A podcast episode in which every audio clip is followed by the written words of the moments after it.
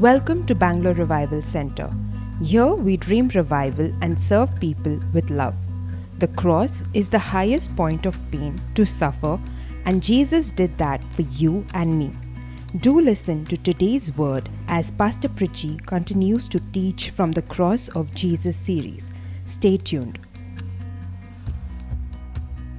We are studying on the cross, the cross of Jesus Christ, the amazing power of the cross of Jesus. If we can tap into the cross of Jesus, there are so many things that will unlock for us. Last time I explained this to you, uh, there are things that we think is available because of the resurrection of Jesus, but there are things that we we ignore that it's in the in the death of Jesus, it's in the sacrifice of Jesus, it's in the cross of Jesus that you find um, solutions, that you find answers, and, and, and you find um, a, a, lot of these uh, things that are, um, you know, supposedly.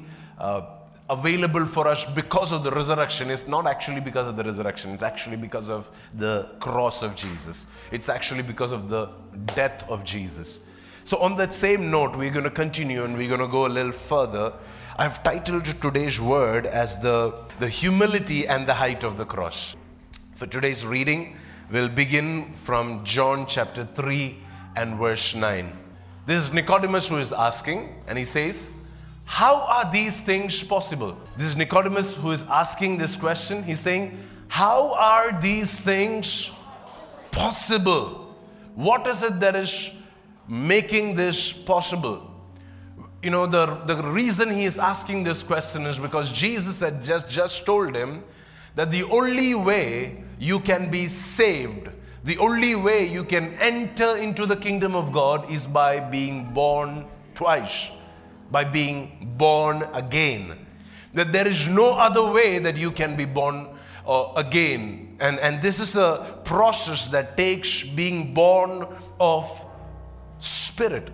You, you and I, we are all born in the natural. There was a labor in the physical, in the natural for our birth. But then Jesus says to Nicodemus, there is a labor in the spirit. Because what is what gives birth to flesh is flesh, but what gives birth to spirit is spirit. So the labor in the spirit will give birth to a spirit being. And then to that, Nicodemus is asking, How is that possible? How are all these things possible? And then Jesus begins to explain to him in the next line, verse 10. Jesus replied, You are a respected Jewish teacher, and yet you don't understand these things. Why is it that you don't seem to understand these things? See, everything that we see in the New Testament was already hidden in the Old Testament. It was already available in the Old Testament.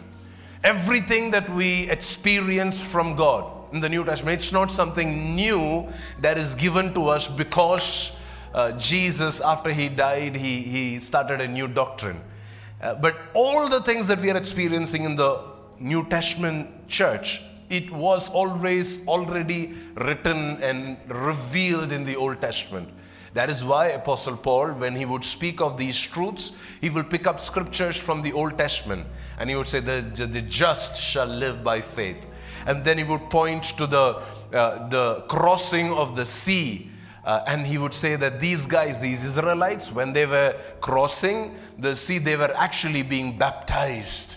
Uh, they were in the water. They were symbols of everything that we see in the New Testament back in the Old Testament. And so Jesus is asking Nicodemus, you, you're not an ordinary person. You are a respected teacher of God's word. You are a learned man. You know the Torah, you know the prophets, you know the law, you know all of this well, and yet, why is it that you don't understand these things?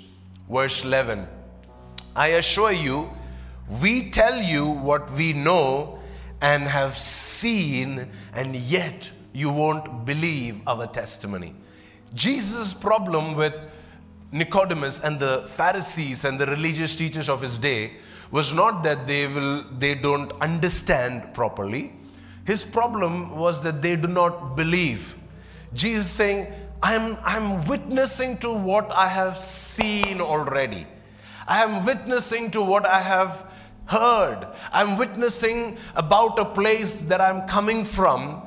And why is it that you find it so hard to believe my testimony? Because if you would take my witness, what I'm telling you, and if you would go back into scripture and you parallel that together and you read it and study it, you will understand that this is the same thing. That I'm, what I'm speaking is the truth. I mean, that has to be the way that we receive truth even in church. When you come to church, if I tell you, hey, you know, the world is about to end in seven days, you need to go back and say, okay, where is that in the scripture? What does the Bible say? Does the Bible allow us to predict the date and the times? You know, you have to go back and validate everything that I'm speaking from Scripture. I'm speaking from a place of what I've heard and what I've seen, but then for you to believe that testimony, you need to go back into Scripture and, and connect what I'm speaking and find out if that is already there in Scripture. And that is the problem Jesus had with the Pharisees. He's like, You guys, you are well respected teachers of God's Word, you know the Scripture well. And right now, I'm giving you a testimony. Why can't you validate this from Scripture and, and understand this and believe this and walk in this? Verse 12. But if you don't believe me when I tell you about earthly things, how can you possibly believe if I tell you about heavenly things? See, Jesus is teaching how to be born again.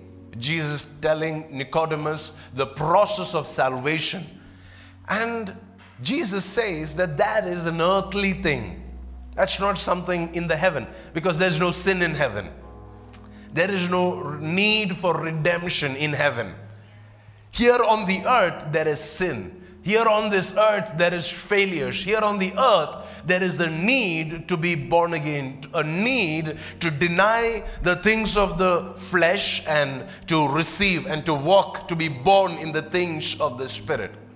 And that's why Jesus says, I'm teaching you things of the earth, and you're not able to understand it, you're not able to believe it, you're not able to accept it. But when I start talking to you about things in the heaven, how are you going to be able to walk in that? If we are not able to receive and just, you know, tap into physical earthly blessings, how are we going to tap into heavenly blessings? If we are not faithful with things that we can see and we can feel and touch and you know that, that, that, that is in our natural realm how can we be faithful with things that we cannot see jesus in fact said this statement once if you're not faithful with your earthly resources, that is your money, then how can God entrust you with spiritual riches, that is heavenly blessings, you know, things that are of the heavenly realm? So, you know, our faithfulness, our willingness to give heed to even the earthly blessings and the and the principles that we use here on the earth goes a long way in us being able to receive things of the heaven. Then he goes on to explain what he was trying to say when he said earthly things. In the next verse, verse 13, no one has ever gone to heaven and returned. But the Son of Man, what did he do? He has come down from heaven. It, meaning to say that he was of the heaven. We are of the earth. We were created on the earth. We were made of the dust and we will return to the dust here on the earth. Our physical lives, eh, it, it, it, it has its limitation, a physical limitation here. But Jesus, it's the other way around. Jesus was of the heaven, he was seated in heaven, and yet he decides to come down to the earth. For us, it's the other way. We are of the earth and we will be taken up into heaven. But Jesus, he came down humbled himself, came down to a very lowly place. Then he goes on to say in verse 14 see, from the heavenly realm to the earthly realm, he got demoted. But on the earthly realm, the Bible says, and as Moses lifted up the bronze snake on a pole in the wilderness, so the Son of Man will be lifted up. Some of you guys know this story in the Old Testament if you've read that part of the book of Exodus where there was so much of, uh, you know, uh, snakes there were you know there was a plague of snakes and snakes came and started biting people and and people were dying left right and center because of their disobedience because of their uh, you know rebellion against god and that is when god told him god told moses to make a bronze serpent okay this is the serpent is the picture of the snake that was biting people right so God told Moses to make a bronze serpent and put it up on a pole. And everybody that looked onto that pole, that snake bite did not affect them. They also got bit, but that snake bite did not kill them. They were still able to live in spite of being bit by that snake. So there was there was a symbol of this poison that was being injected into their body and yet Moses, what he did is he made a picture of that same poison and he and he lifted it up high. You know, he elevated that picture. And everybody that looked at that picture, they were healed. They were their poison was removed from their body. And now Jesus compares this to what he is going to experience. And he says, just like Moses did this in the wilderness, that when he lifted up that bronze snake on the pole, so will the Son of Man be lifted up. He was not talking about a, a lifting up in the, in the heavenlies because he was always on, on the highest of heights. And yet he came down, he humbled himself, and now there is going to be a lifting up here on the earth. You know, the, the height of the cross, you know, the, the cross is the highest place of human sacrifice. There is no sacrifice that is greater than the cross. I mean, when we die, we deserve it. When he died, he did not deserve it. When we are punished, we deserve it. When, when Jesus experienced punishment, he did not deserve it. When, when we experience injustice, we deserve it because we have been unjust to someone else. But when Jesus experienced injustice, he did not deserve it because, because he was never unjust. He was the perfect, the spotless Lamb of God. And the Bible says he had to be elevated on a pole. And in the same way that the sin or the poison that was biting the people that were in the wilderness, Jesus became a symbol of that poison. Jesus became sin, the Bible says. Jesus carried that sin on himself and, and he had to be elevated. And when we see the cross, we don't see a perfect Jesus. We don't see a sinless Jesus. What we see is a, a broken, a sinful Jesus. Did Jesus commit sin? No. But he became sin for us on that cross. What we are looking at is not, you know, the the, the most beautiful image of Jesus. We are looking at the most broken image of all humanity. What we are looking at is not somebody who is, you know, the, uh, the perfect person who has no ailment. No, we are looking at somebody who carried all of our sicknesses. All the sickness. COVID was in his body.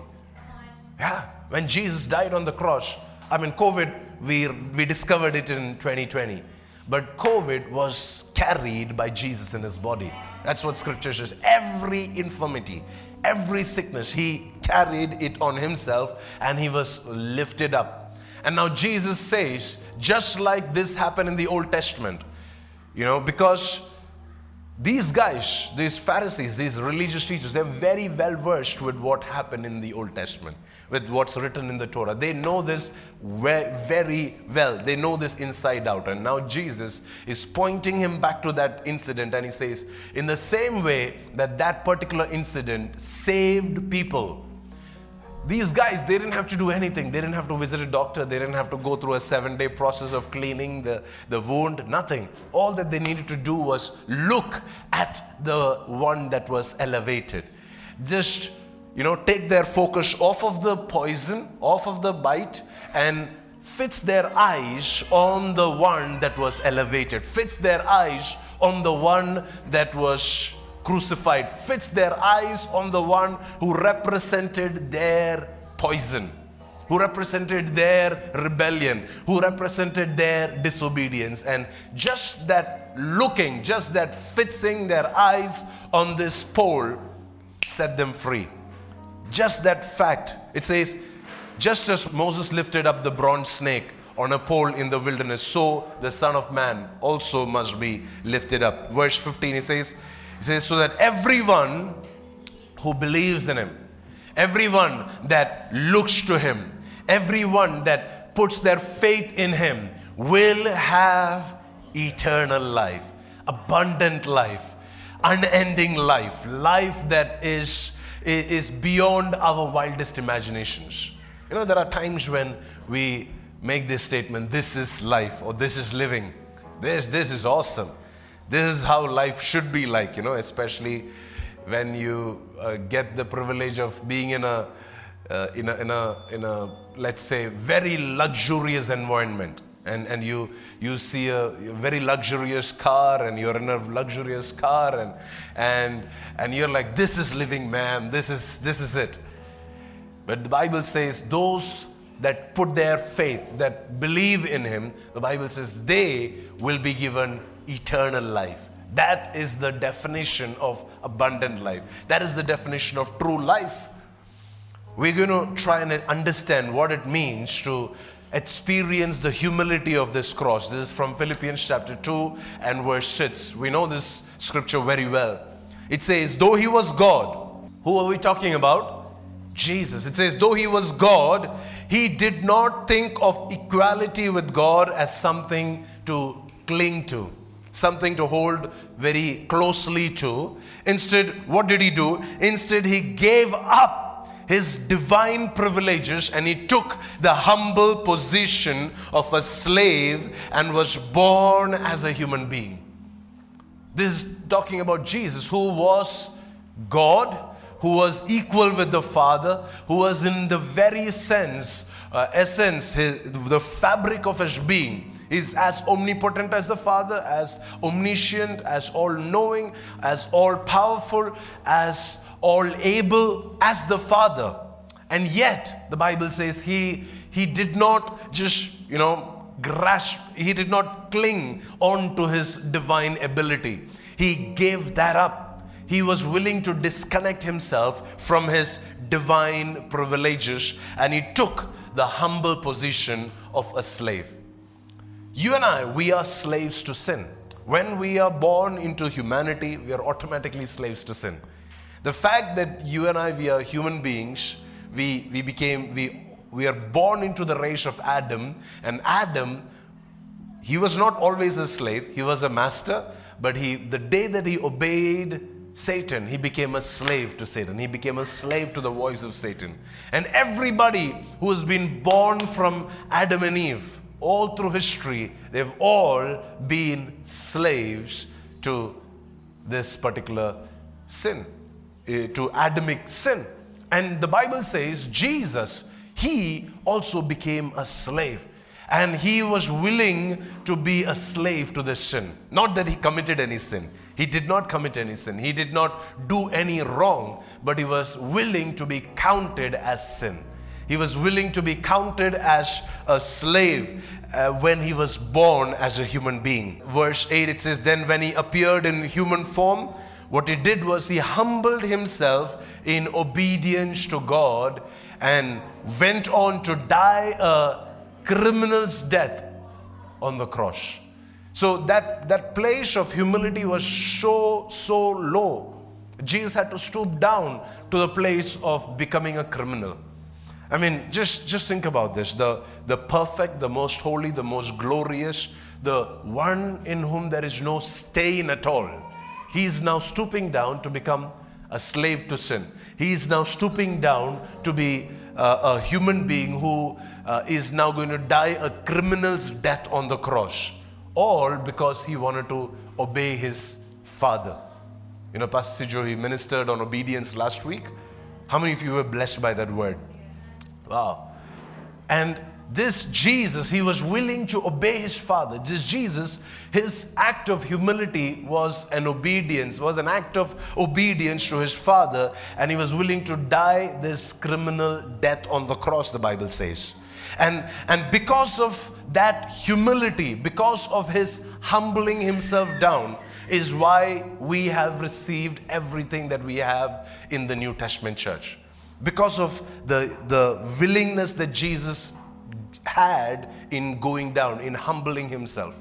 Now, see, the, the way that we think you know we will win a battle or we will win a victory is by going and showing our dominance over certain things by going and showing people that hey i know all these things i, I, I can do all these things and i can and yet the way that jesus taught us was the exact opposite that's why when he would come uh, and explain to his disciples he would say the way of the kingdom is completely different. He who wants to be the greatest has to be the least of all, has to humble himself.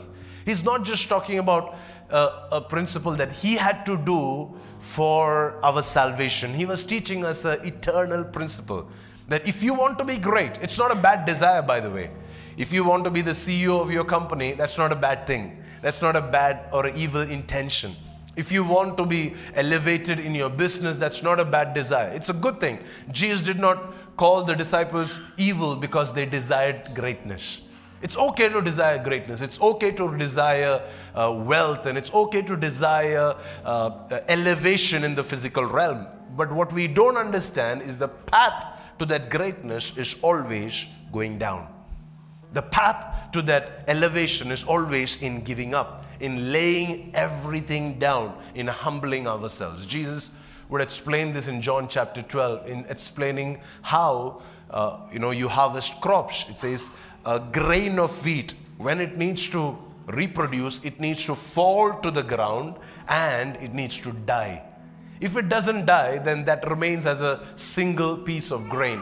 But the moment it dies, the moment it falls to the ground, it humbles itself and it falls to the ground and it dies, the Bible says now it begins to reproduce.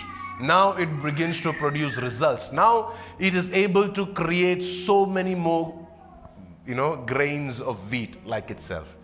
I mean, that doesn't make sense in our physical world, but that is the law with which God created the whole world. That in death there is life that in our humbling there is greatness, in our willingness to let go. Jesus would explain this to the disciples and he said, He who would cling tightly to his life will lose it. But he who is willing to lose his life, give up his life, give away his life, will have actually gained it. Anybody that is willing to just give up his resources, man, these guys, he, he, he, will, he will have a lot of reward physically, spiritually. But he who clings tightly to what he has, he is only going to lose what he has clung tightly to. And that's what Jesus did. He set a role model for us to live our life. If we have to experience the abundant life, if we have to experience the full potential of what God wants us to do here on the earth, we need to imitate Jesus. That's why Apostle Paul in uh, Philippians chapter 2, verse 5, you know, in the previous, this scripture is written after Philippians 2, verse 5. And he says, Let this same attitude that Jesus had, let that attitude now be in you. How, how did Jesus live? Jesus lived to humble himself. Jesus looked for opportunity to to just you know lower himself down jesus was constantly looking for ways to bring himself to uh, not just not to prove himself before people but to just humble himself there were several times when jesus could have proved that uh, that, that he is uh, in charge several times when jesus could have uh, proved that he is the son of god several times when jesus could have proved that he is the miracle worker and yet jesus chose not to do it you know, there was, you know, there's one incident where these guys, they would, they came to Jesus and said, we are done with your riddles. For once and for all, you need to answer us. Are you really the Messiah? And how hard it was for Jesus to now just, you know, give them conclusive evidence that, yeah, I am the Messiah. In fact, there was a time when uh, the, you know, Peter, James, and John, they saw the glorified form of Jesus. And Jesus told them, you cannot go back down and even tell the remaining nine that you saw this. Until the time that I'm not resurrected, don't tell this to anybody else. Jesus withheld information from people so that they do not see the glorified side of him. When we read about the prayer that Jesus prayed right before the uh, you know crucifixion, you know in the Garden of Gethsemane, this is recorded in John chapter 17. He this is the prayer that he prays. He says, Father, the time has come to now glorify your Son. Now, the cross did not look like glorification in any way. I mean, the resurrection looks like glorification, but the cross doesn't look like glorification. The cross doesn't look like elevation. The cross doesn't look like prosperity or increase or uh, healing or blessing in any way. The cross looks the exact opposite of that. So I'm sure that there are things that you're battling with right now that doesn't look like God is blessing you. That doesn't look like God is on your side. That doesn't look like God is fighting your battles. But if you're willing to let go, if you're willing to humble yourself, if you're willing to bring yourself to the point where you're, you, you, you acknowledge that, hey, God is still working in my failure. She is still working in my brokenness. He is still working when I'm willing to give up, when I'm willing to die, when I'm willing to surrender myself. If you will acknowledge that and if you will yield to Him, even in your dying. Abraham, when he brought his son to the altar, the Bible says Abraham believed that God was able to resurrect his son. He did not just, uh, you know, just randomly, okay, I, I am, I'm just going to give up. No, he came with that firm belief that even if I have to kill Isaac on the altar, I know that God will raise him back and give it back to me. That was the confidence that Abraham had in his own surrender, in his own giving up. I mean, like, if, if, if we are to be asked to kill a person or a thing that is the most dearest to us, it's a different thing if you say, okay, God, you kill. You take that person away. You know, you know how we pray, right? If this person is not the will of God, he should not say yes to my proposal after I have, you know, done all these things. But but that's easy to put the blame into God's hands and say, God, you take it away. If it is not your will, take this opportunity away. If it's not your will, you take this, you know, you close this business. No. Let me ask you, are you able to close the door yourself?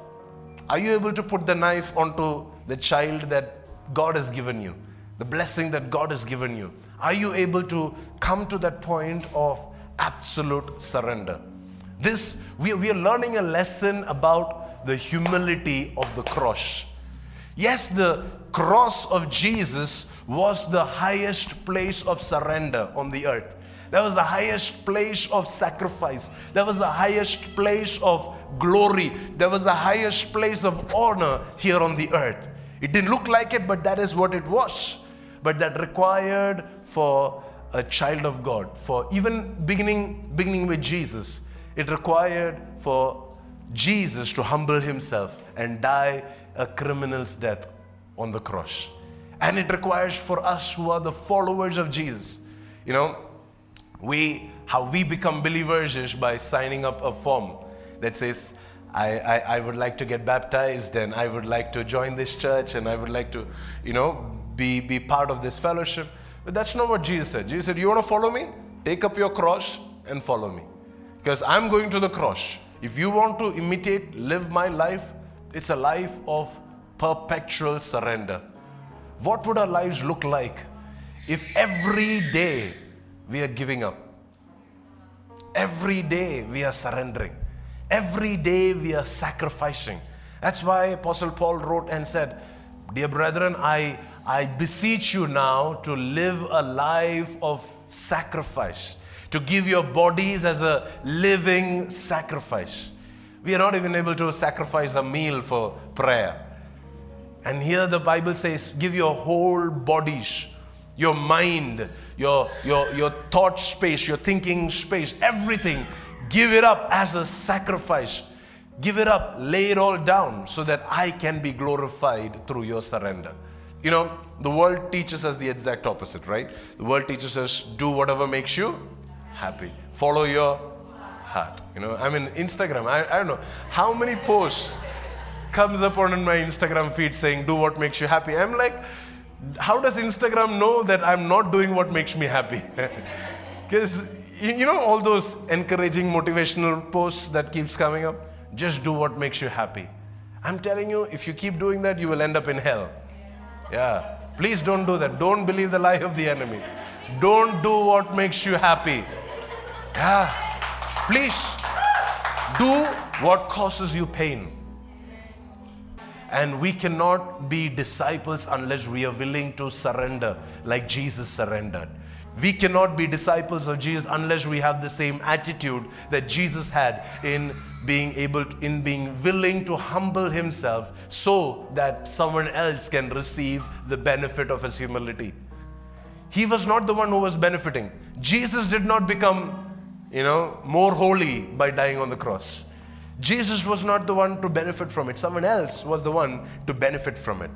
We are willing to, you know, give up or surrender as long as it comes back to us.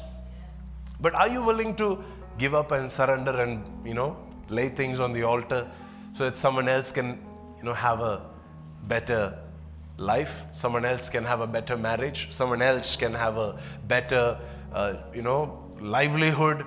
Are you are you willing to live a life of perpetual surrender, perpetual sacrifice? When we get to heaven, I pray that God would look at our church and and and see us as a group of sacrificial Christians.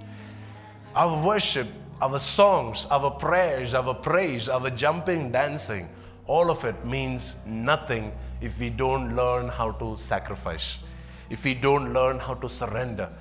So this morning, I'm, I'm inviting you, church. Can we imitate Jesus in his surrender?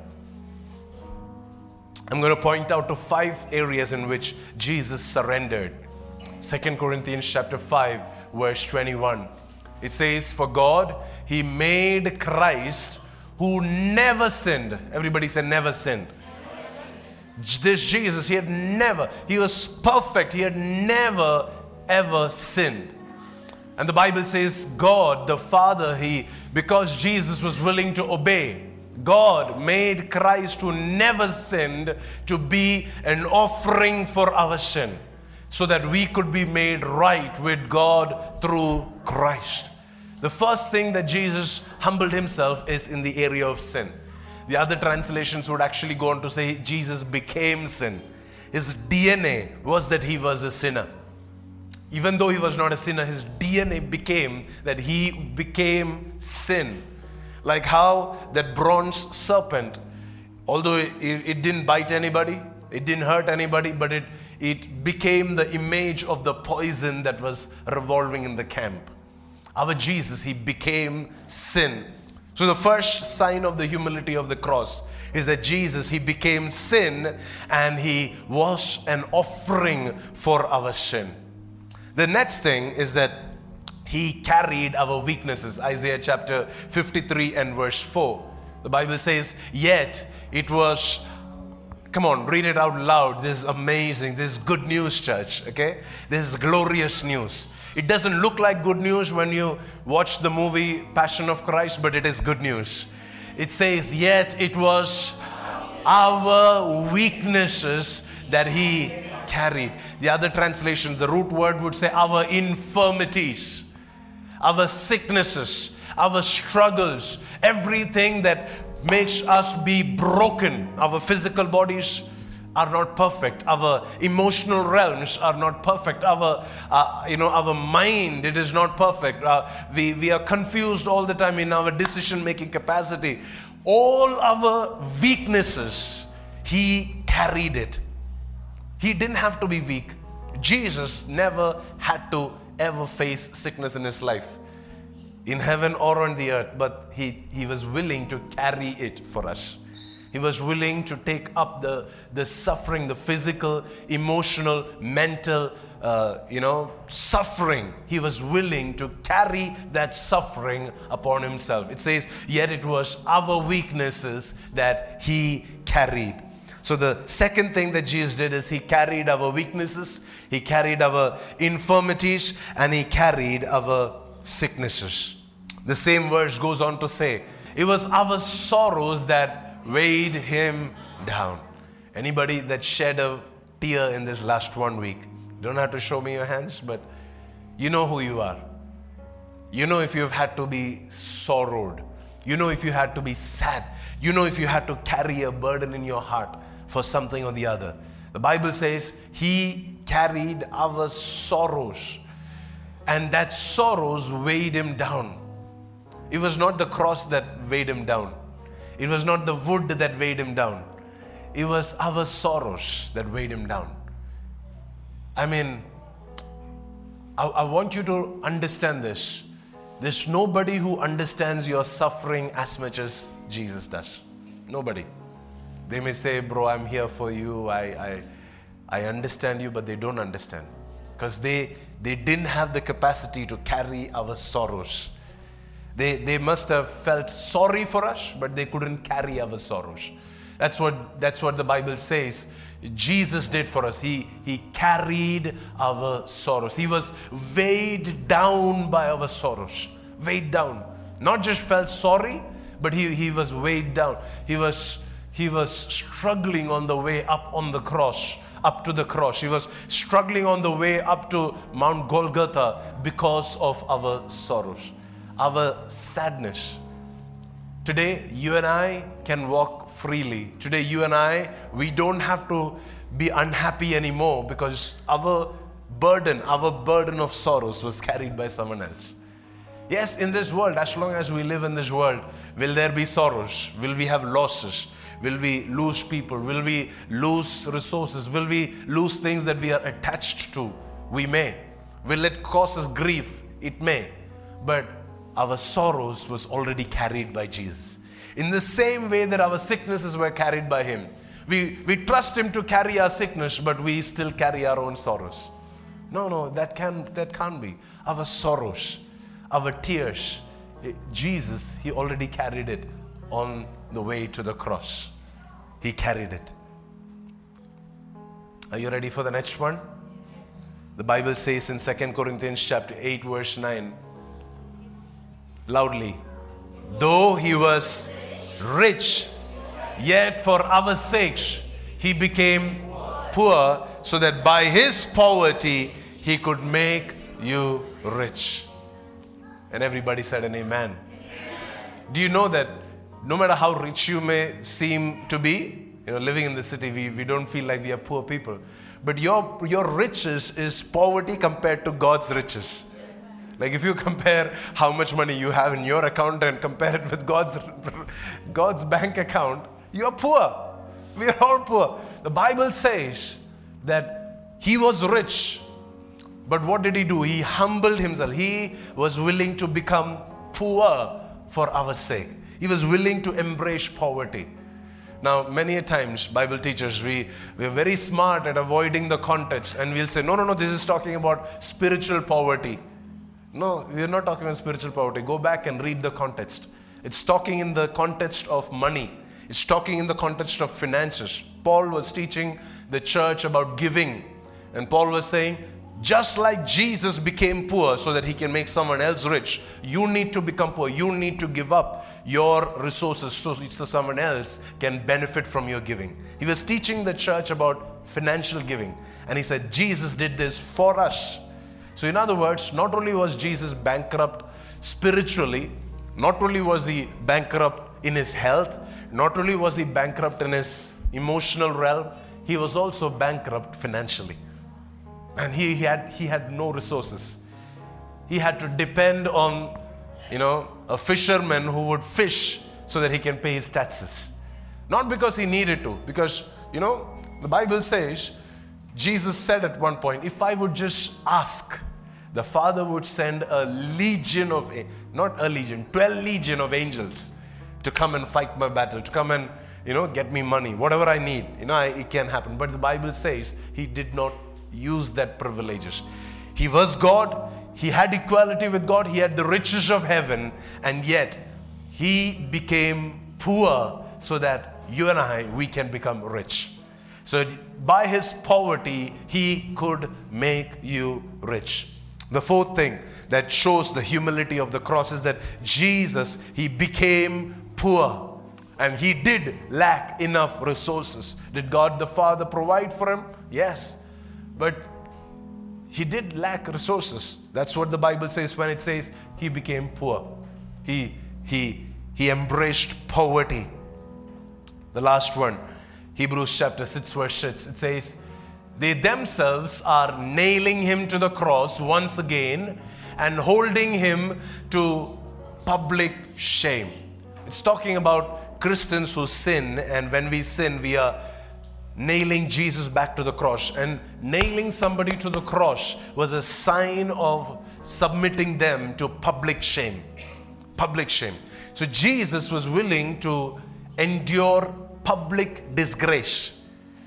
It's not just before the Romans and the Jews. You should understand, Jesus was humiliated before all the billions of angels that he created, the demonic powers and principalities. Everybody would have laughed at Jesus when Jesus was suffering. Everybody said, Hey, look at the guy who has enough. Look at the guy who has, you know, all this, you know, who claimed to be all in all, who claimed to be on the in the high. Look at this. Jesus was subjected to public disgrace, public shame not just in the physical realm, but even in the spiritual realm. In the first heavens, the second heavens, the third heavens, Jesus endured public shame. Why? You and I were the ones to be publicly shamed. You, you and I were the ones to be condemned and judged and thrown into hell by God the Father, and yet Jesus took our place and Jesus took our shame. Jesus took our public shame. I don't know what community you come from.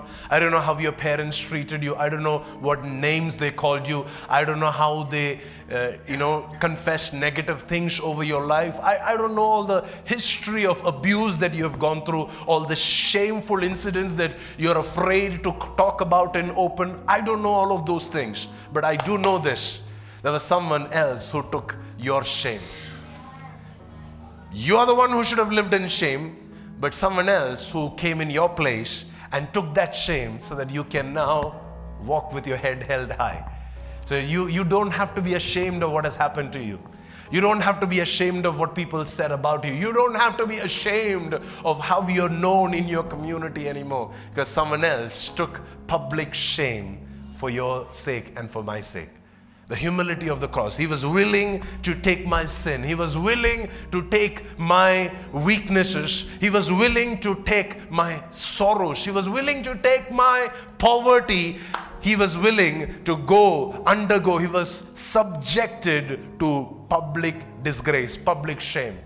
It didn't happen in private.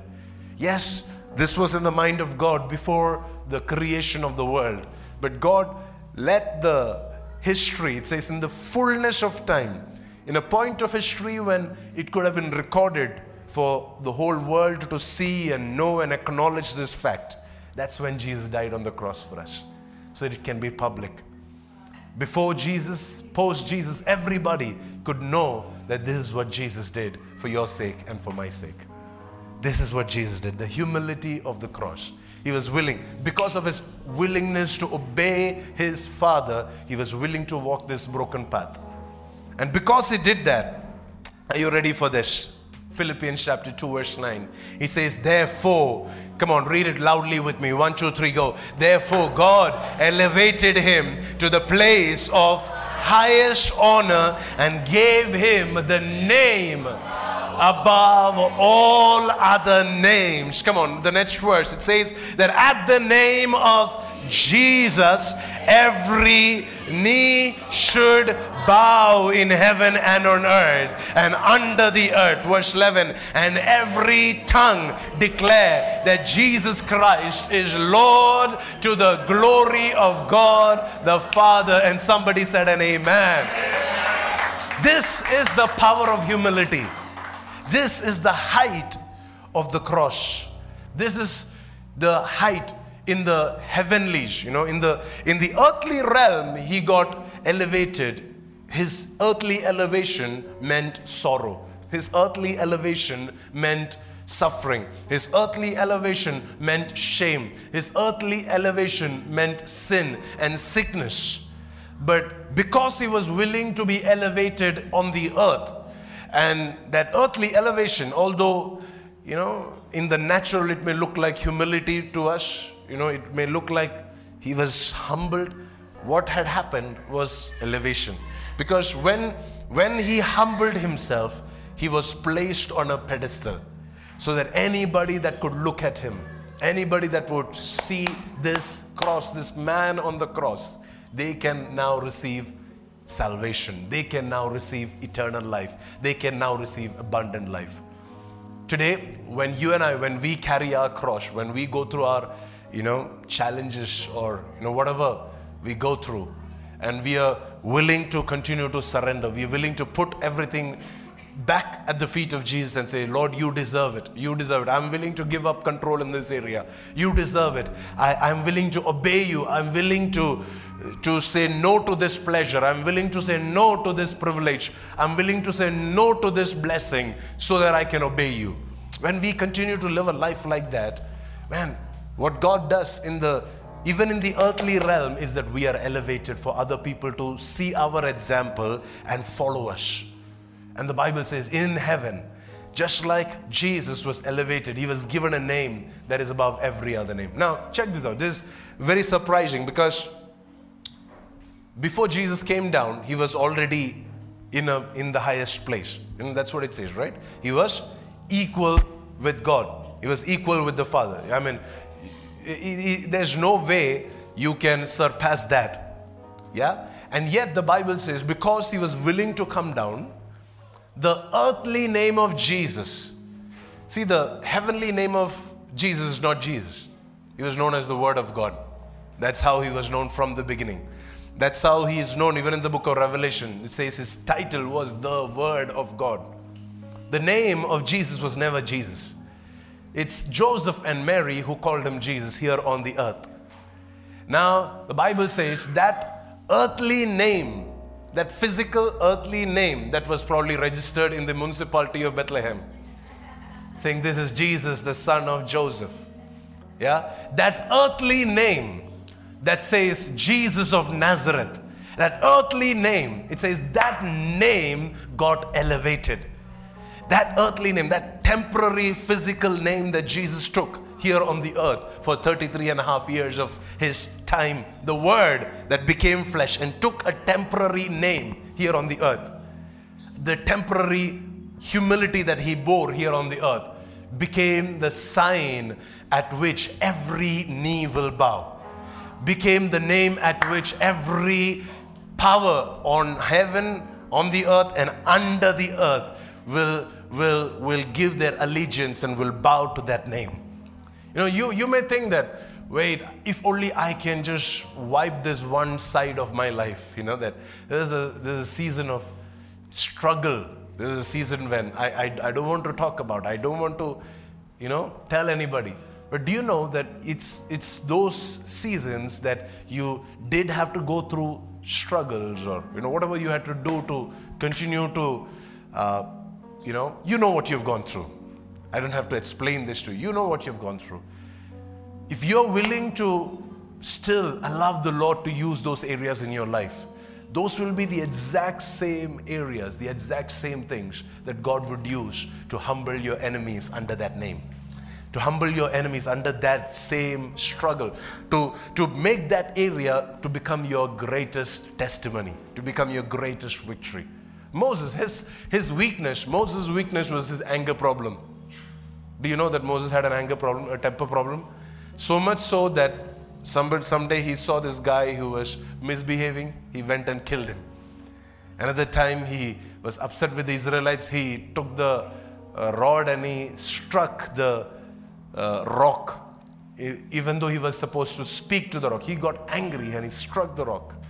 And when he was willing to continue to walk with God in spite of his weaknesses, at one point God would turn and say, Now, this man, Moses, he's the most humble person in all the persons on the earth. Can you imagine God testifying that about you? It's one thing if your pastor says you're a humble person. But if God says, man, this guy, he's the most humble, which means that this guy is died to himself. That this guy, he, he's not going to take things in his own hand. He is the most humble. The, the one area that was his greatest weakness turned into his biggest strength because he was willing to trust God with it. He was willing to yield that one area of his life to God. You look at all the stories of great men of God in the Bible who didn't have faith but would be known as the father of faith, who uh, would you know mess up in relation to heart matters, you know, like a David, and will be known as a man of man after God's heart, because they were willing to take their failures, their brokenness, their inabilities, their struggles. They were willing to bring that to Jesus and say, "Here I am.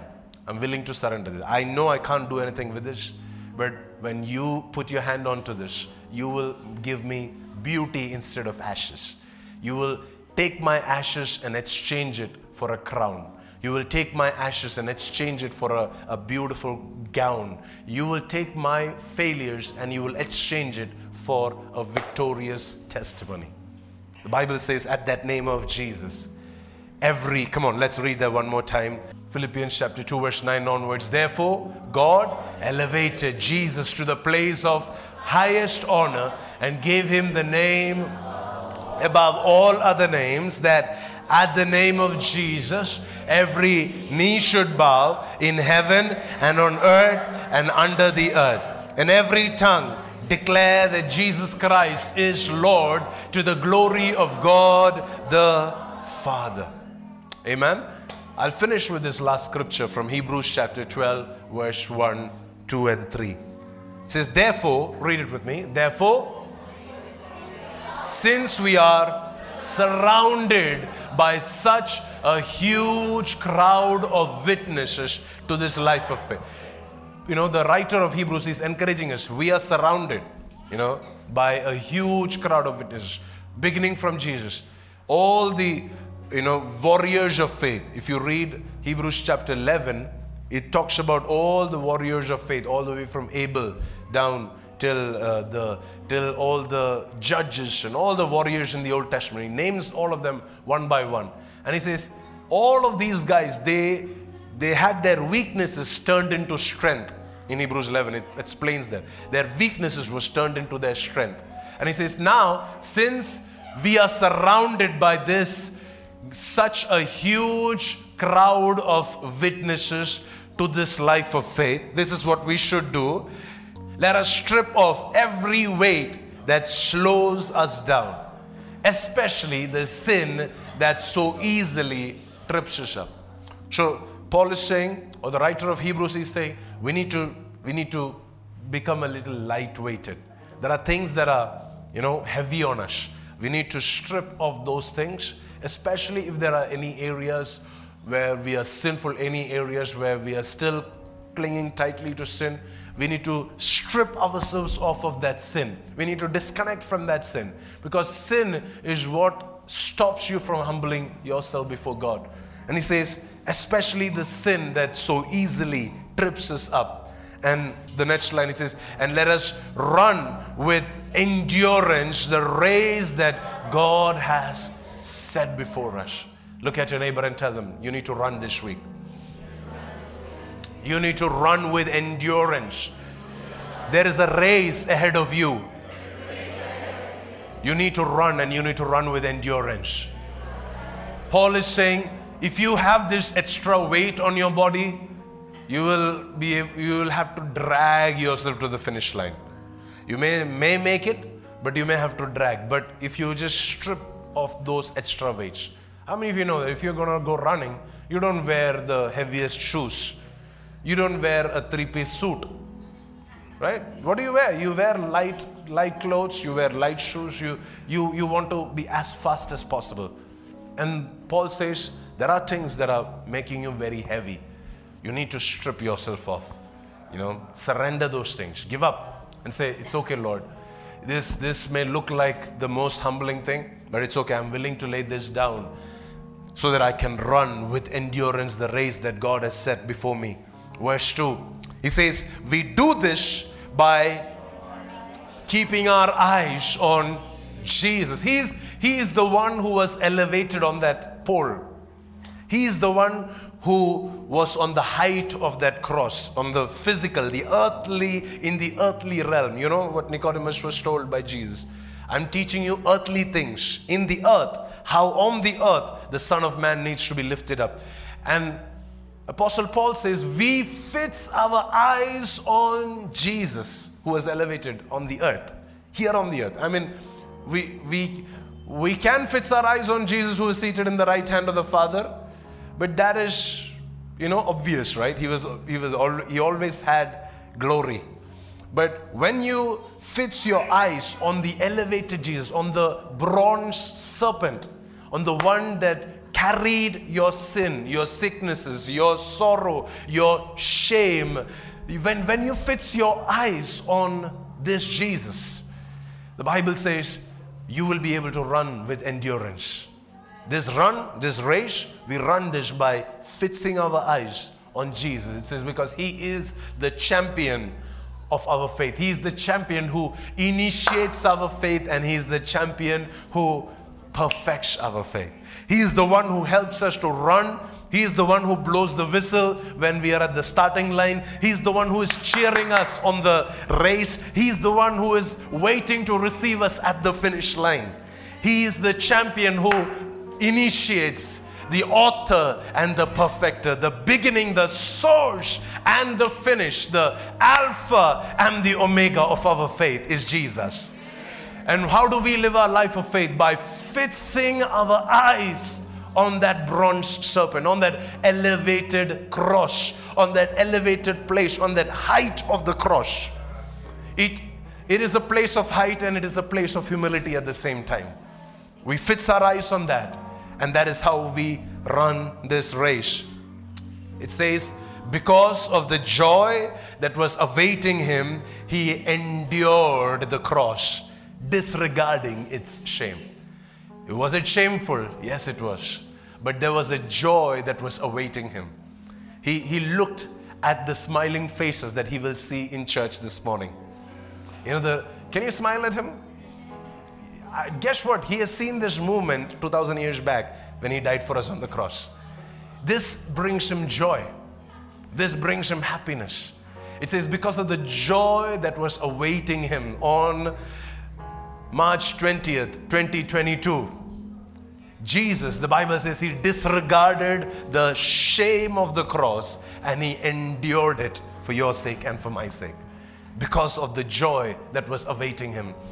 Goes on to say, Now he is seated in the place of honor beside God's throne. Verse 3, I'll finish with this. Think think of all the hostility or the humility that he endured from sinful people, then what will happen? Then you won't become weary and give up. Let, let me, I, I, I want to I wanna ask you honestly, how many of you ever felt like giving up? That this walk of faith is not for me? This Jesus thing, it doesn't work for me. That, you know, I mean, I have, I have been there. You know, I, being your pastor, I can confess, I have been there. I've, I've, there are seasons when I felt unloved. There are seasons when I felt like there is no coming out of this. But the Bible says when, when you're about to give up, will you remember this this week? That when you're about to become weary, when you're about to give up, you have to think of the hostility that he bore. You have to think about the humility that he bore. You have to think about the height of the cross, the earthly elevation of the cross, the earthly height of the cross. You have to think of that. And when you think of that, you will automatically get the strength to endure your current situation. See, what you're going through right now, it's not big. And trust me when I say that it's not big enough for the cross. It's not as high as the cross. The highest point of sacrifice, the highest point of suffering is the cross. The fact that you have five extra kgs on your body is not suffering. All those who got it said an amen. I know you're trying so hard not to. I mean, the kind of things that we crib about today, that, man, this is not working for me, that is. I'm telling you, all the things, even if your suffering was genuine, let's say your suffering is genuine and, and you, you've been really hurt, probably in your relationship, in your marriage, in your, in your, in your career, you, you've, you've been demoted, you've lost your job, you're struggling. But the worst of human suffering cannot compare to what Jesus went through. So the Bible says, when you are struggling, think of the hostility, think of the humility that he had to endure to see a joy, to see your happiness, to see your satisfaction. And when you think of that, you will not become weary. You will not give up. Thank you for tuning in for today's sermon. We hope this word has been a blessing to you. Do visit us at dreamingrevival.com for more information. You're welcome to tune in every Sunday for our live celebration service at 11 a.m. at youtube.com slash Pastor God bless you and have a blessed week.